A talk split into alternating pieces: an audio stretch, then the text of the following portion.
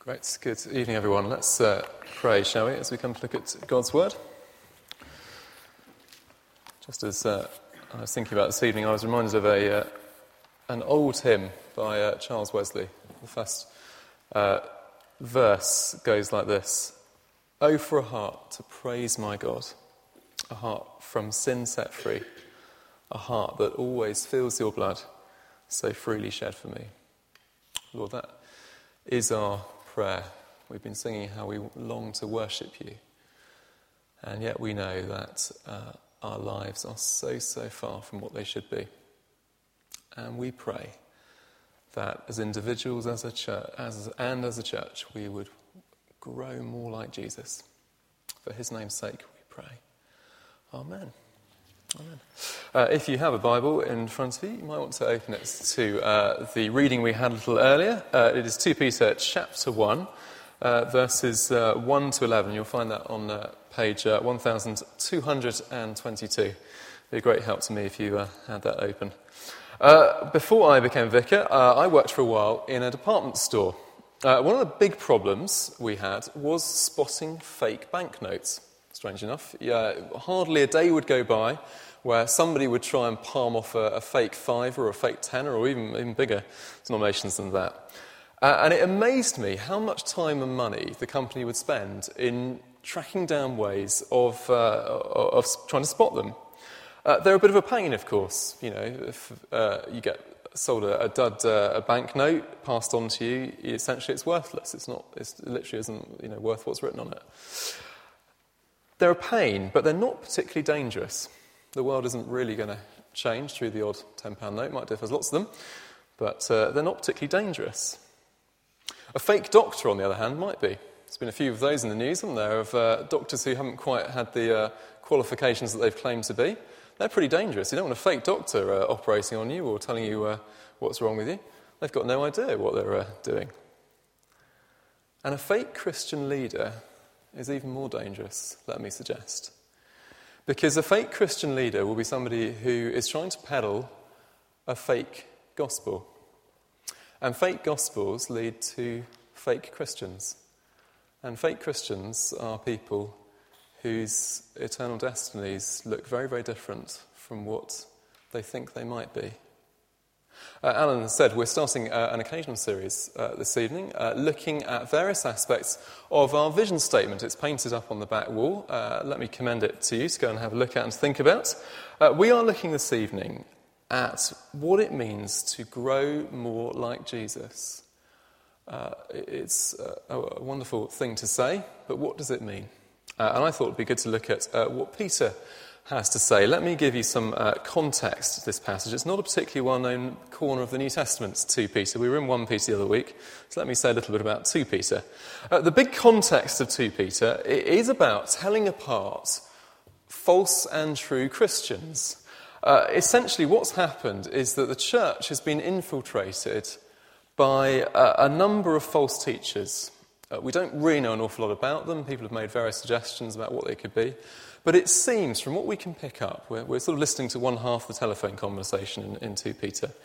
We're, we're, what we pick up is it seems that they were pressurizing young Christians to not only give up on the gospel, but also to give up on God's standards for life, on his standards for holiness, for Christian living.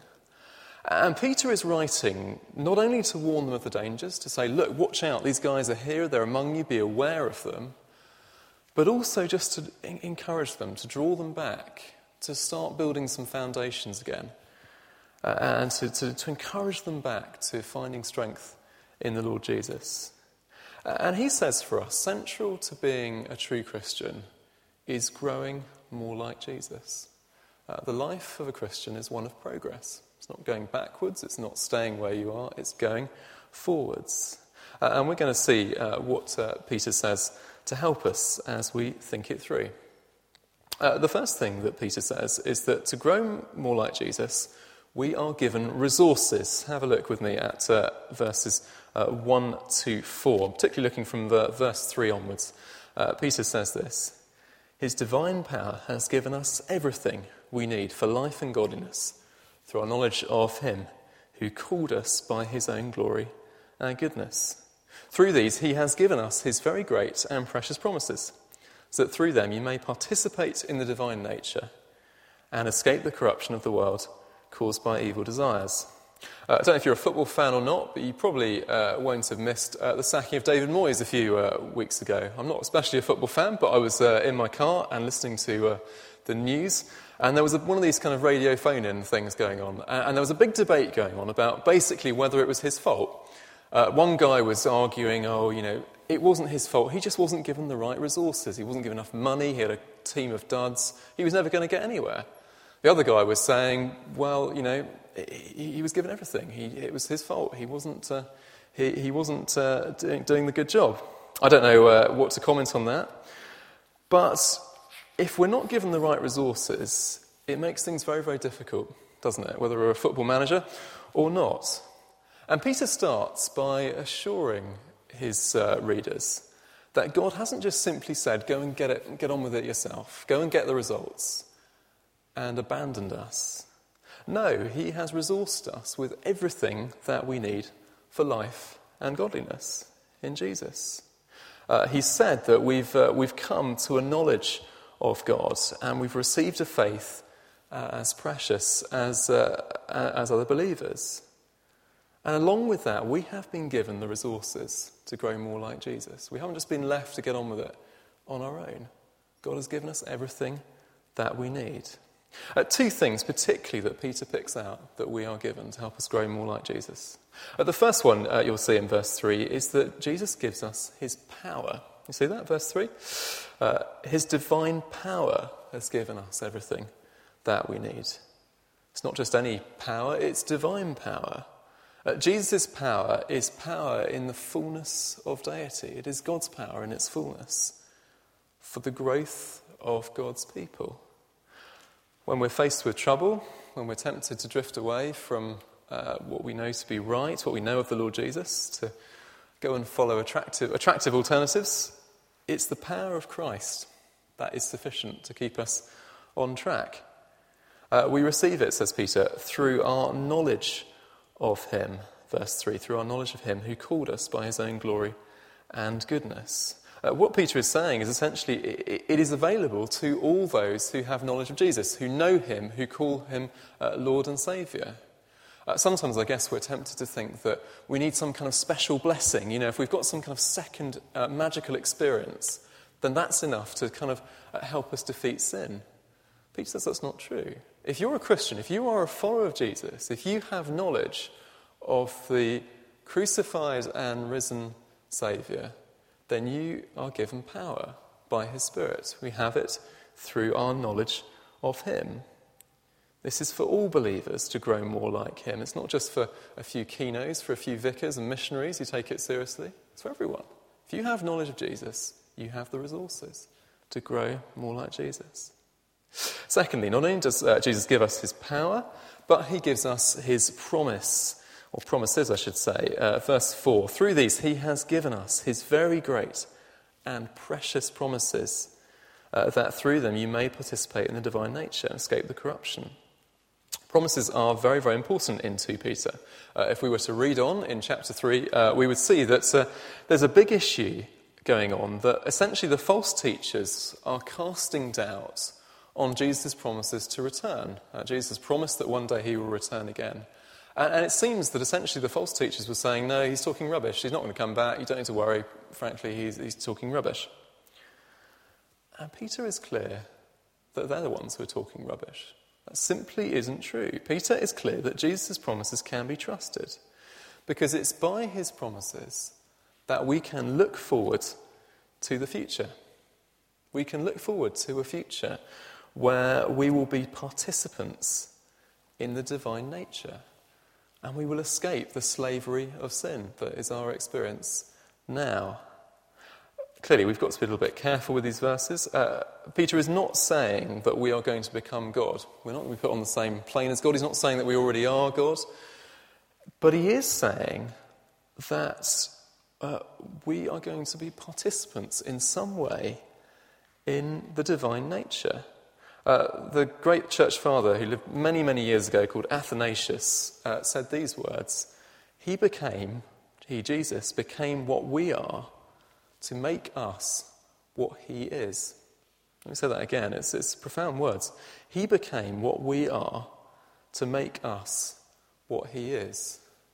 The great plan of God in his Son, the Lord Jesus, is for us to be unified with him and to be transformed increasingly into his likeness, to participate in the divine nature. What a thing to think about. Uh, there's an old hymn that I, I, used to sing at school which had a line that said, um, We see the sights that dazzle and tempting sounds we hear.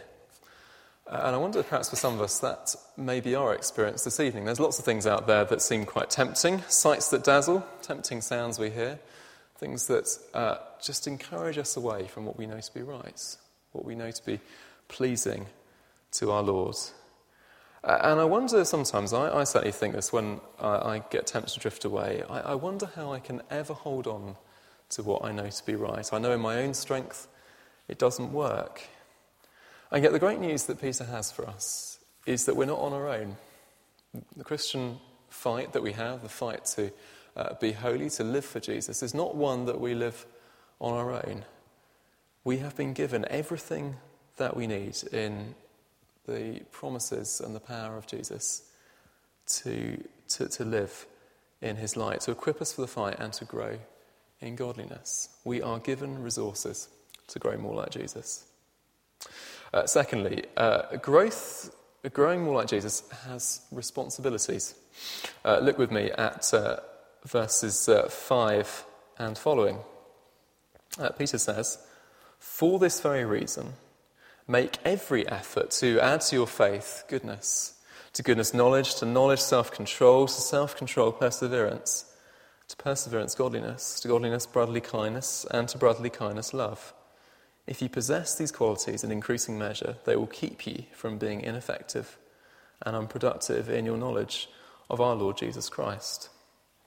Well, we've always said, haven't we, that uh, Peter's hearers are being uh, misled by false teachers uh, who are trying to get them to abandon God's standards for, uh, for, for uh, life and to indulge in immorality. And yet, Peter is very clear that that just can't be the case. Because authentic Christian faith is always going to be worked out practically in our lives. It can't be any other way. If we're truly Christians, then it will make a difference to how we live our lives. More than that, Peter reminds his readers that spiritual growth is, at least in part, our responsibility. There used to be an old saying, let go and let God. Peter's saying that isn't true. We don't just sit back and let God do everything. We have some responsibility to grow. Uh, we've been given uh, Jesus' power and his promises. We've been welcomed into his kingdom through his grace. We've had that clear, haven't we, from the early, early verses. And because of that, we are able in his strength to make every effort to obey him and to grow more like him. Again, let's be clear. We're not saying that uh, this is in some way earning our salvation or uh, in some sense that we're trying to pay Jesus back for all that he's done for us. You know, oh, how can I ever make it up for him? I'm just trying to pay him back. No, Peter's not saying that. But at the same time, he is saying we have a responsibility uh, to, to put effort in to grow more like Jesus. Uh, we are cooperating in his grace and his strength, if you want to put it that way, a partnership to live uh, in a life that pleases him. Um, the, the NIV uh, says in verse 5 uh, we are to make every effort to add to your faith. Um, I don't think that's a very helpful translation, to be honest. Um, far better would be to say that we are to give generously. Uh, the word that's used here is a, is a really odd one. Uh, I don't know how much you know about um, ancient Greece, but the Greeks were famous for having um, big dramatic festivals. Every sort of once a year or so, they would have huge uh, festivals in their city where they would come and put on plays, and everyone would come and watch. Or certainly you could if you were a, a man and you were freeborn. Sadly, ladies, you weren't allowed to. That's the way they worked. These were a huge uh, thing in the life of the, uh, the city. People would uh, spend ages preparing for them. And what would happen is that you'd get wealthy patrons uh, who would put up the, the money uh, and all the resources in order for these things to, uh, to, to, happen. They, they do it out of their, sort of their, their love for their people and their love for the arts. And the word that Peter uses here is exactly the same word that's used to describe those people. Those people who give, you know, hundreds of thousands of pounds in order for these, uh, these events to be put on. Uh, Peter is saying, in, the, in other words, as Christians, we are to spare absolutely nothing in striving to be more like Jesus. Uh, like the uh, wealthy theatre patrons who wouldn't spare anything. We are to give absolutely everything, all that we've got, in order uh, for this growth to happen. How could we do any other, anything else when Jesus has spared us nothing? He spared nothing for us. He has given it himself up to death on the cross in order for us to be reconciled to God. We're called to wholehearted cooperation with Him, to give generously, uh, make every effort to give generously to our faith. What will this growth uh, look like that Peter's been talking about? Well, he gives us a little sketch here, doesn't he, of, um, I suppose, what, what, a healthy Christian might look like. We might almost think of it as a sort of spiritual MOT uh, to go through and, and, and think what uh, it might look like to be a healthy Christian. We can't look at everything, but let's just look at a couple of things that he uh, picks out for us. We've already said, haven't we, that he's talked a lot about uh, the importance of knowing Christ. He's mentioned it twice already in these verses and a hunger to grow in that knowledge of Jesus, uh, Peter says, is a mark of the growing Christian. Verses uh, 5 and 6. Uh, for this reason, make every effort to add to your faith goodness, to goodness, knowledge.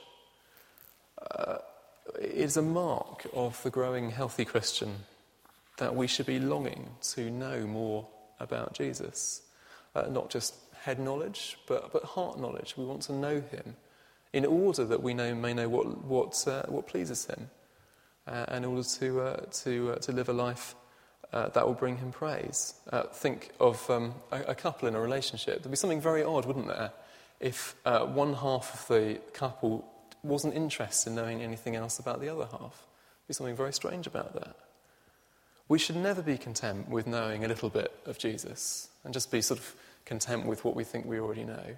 We should be longing to know more about him. We should be delighting to, to read his word, to hear his words to us, to be praying with him, spending time with him, uh, in order that we might grow in knowledge and so we might know uh, how best to live a life that pleases him.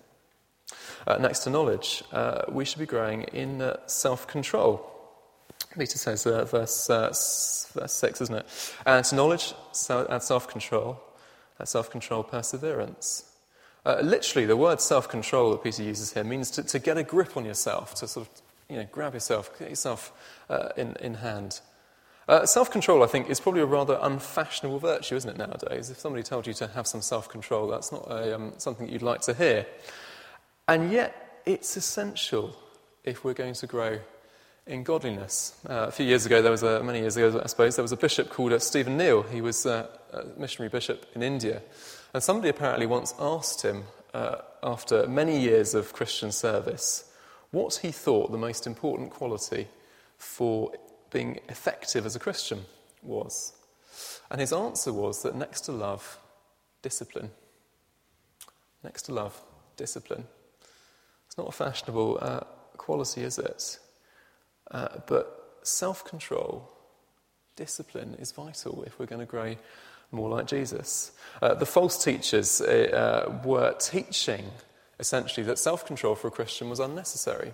Didn't really matter what you did, you just go ahead, do what you, do what you like, uh, and nobody's any, any, any worse off. and, and I guess, no doubt, they found a hearing for that, that teaching. It's not easy, is it? We all know that self control is hard. And yet, when we submit to Jesus, when we call him our Lord, when he is our master, it's amazing how he grows in us the ability to say no to things, just to, to, to have control of ourselves. We can say no to sinful, sinful desires, and we can grow in our obedience to him. Self control is essential if we're going to grow more like Jesus. Uh, above all, lastly, Peter says that the healthy Christian will be somebody who's going to strive to grow in love. uh, right at the end, uh, so verse um, 6 of his list, he talks about uh, growing in brotherly kindness and adding to brotherly kindness love. Uh, we are to grow in not only love for each other as brothers, as Christians, uh, Christian brothers and sisters, but also in that Christian love, that love uh, that is sacrificial, that love that seeks to love all others as Christ has loved us. You remember, Jesus said that it uh, was by our love that we would be known as his disciples. Yet, sadly, it's often true, isn't it, that it's very, very absent from Christian communities. Sometimes Christian communities can seem to be some of the least loving uh, of all places.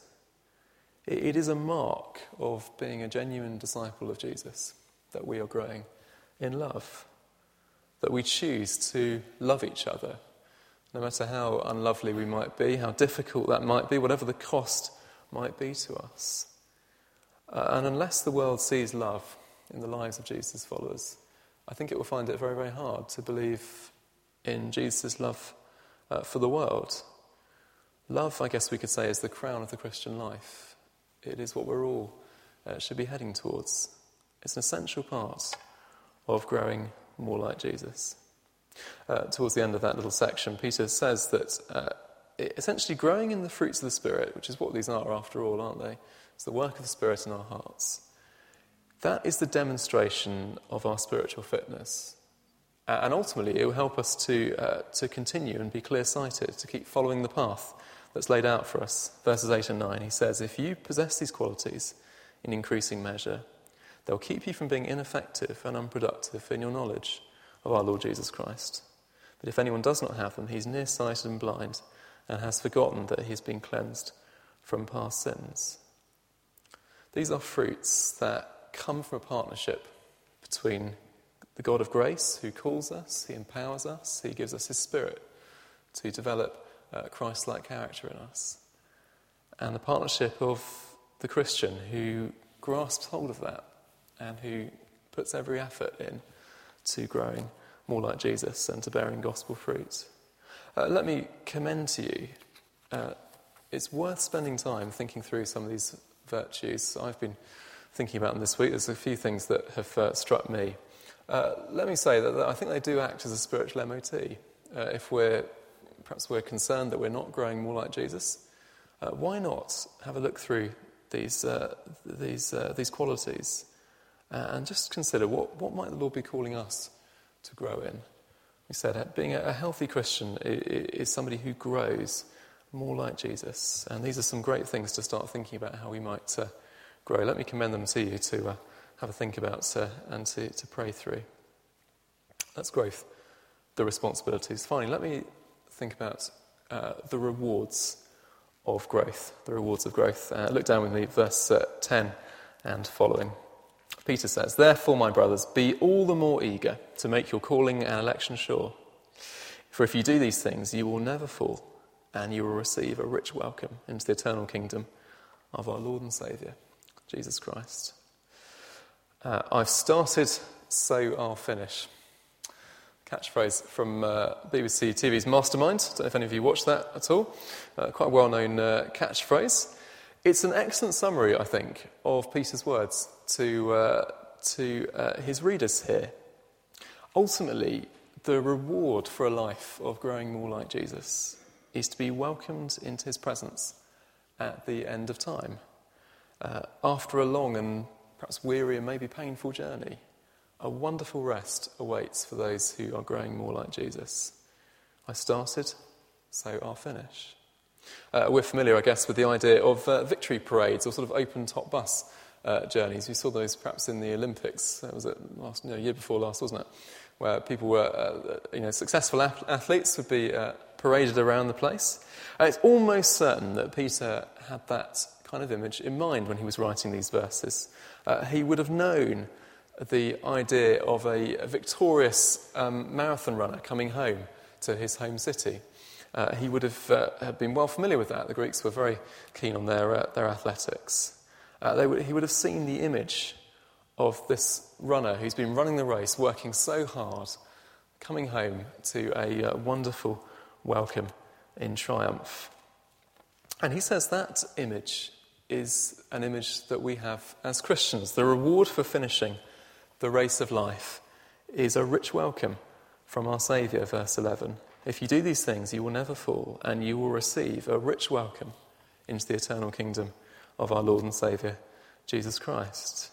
It's interesting, just in passing, we don't pick this up from the English, but the, the, the word that's used of the, of the Christian in verse 5 that I said about the, uh, the art patrons, the, uh, the generosity, giving generously, it's the same word that's used here to, uh, to describe uh, um, Jesus here, uh, giving us a rich welcome. It's just the same idea. Peter is kind of uh, saying, look, if, if you give generously, how much more will God give generously uh, at the end of, uh, of our lives? He's reminding his readers that when we give all that we have to growing more like Jesus, so he, for his part, promises to bless us abundantly with a future rich in, uh, in blessing in his kingdom under his rule.